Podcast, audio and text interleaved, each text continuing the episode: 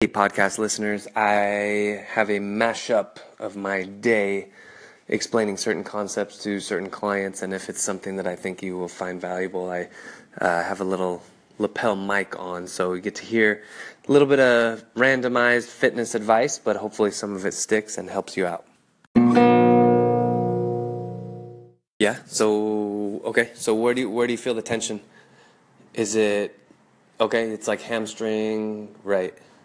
Yeah, exactly. That's where you want to feel it. Just if it's too much, just kind of ease off a little bit. Yeah. Sure. Yeah. yeah. Uh, I, yeah, sure. I guess so. I mean, you don't want to feel everything at one time.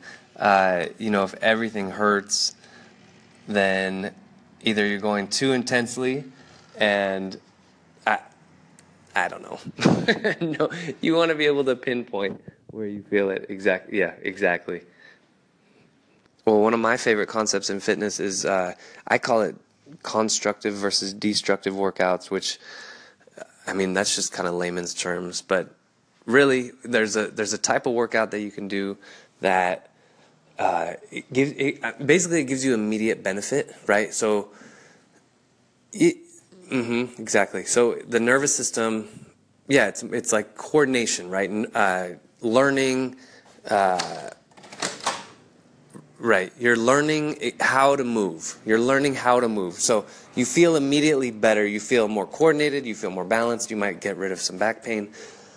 Uh, and then there's the destructive, which it's a maybe a bad term because it's not like it's destroying you, although in a way it is. The um, you know like lifting weights, right? You lift weights, and it, the immediate effect is that you're actually weaker because your muscle tissue is all broken up. But the long term effect is your body responds and, and starts building up new muscle tissue so that you can be stronger next.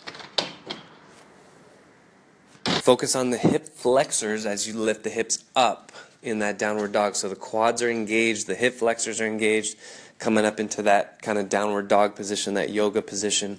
And then as you walk your feet forward, take little baby steps and uh, keep your knees straight. So like little shuffle steps. Yeah, uh huh and then a little bit more. Yeah. And then walk your hands. So just do one thing at a time. So this is the inchworm.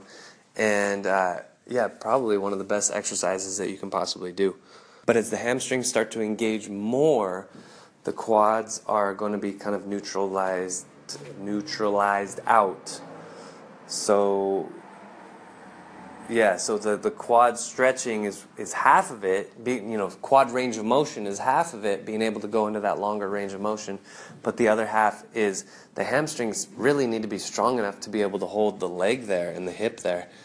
So yeah, we I mean we can all complain about what Thanksgiving did to us or what Christmas is about to do to us and all the eating and all that. I mean, first obviously we get to choose what we put in our own mouths, but I know it's easier said than done.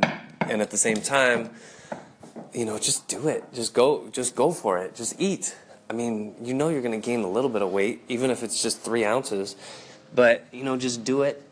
Exercise harder or just resolve to, you know, gain two pounds in the holidays and then lose it the first two weeks of January. You know, if, if, if the majority, if the majority of your work has been good, then it's not going to put too much of a dent, you know, you know what I mean, into anything that you're doing. Right. You can exactly you can track, or you can do so after the fact. After the fact. Um, yeah, yeah, you can you can plan for what you're going to do with your nutrition, or you can document it after the fact, or you can just go based on intuition. I mean, really, it, results results will speak.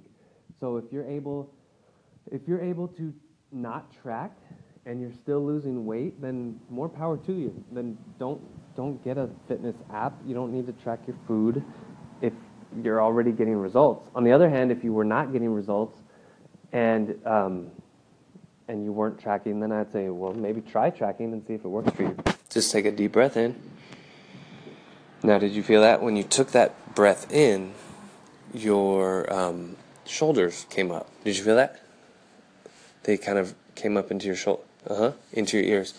So, um, do you ever do you ever see a baby breathe and they breathe into their abdomen, and it's effortless for them, and obviously for us, we need to really focus on that. So you, you need to bring the breath down as you inhale. So let's try one more time.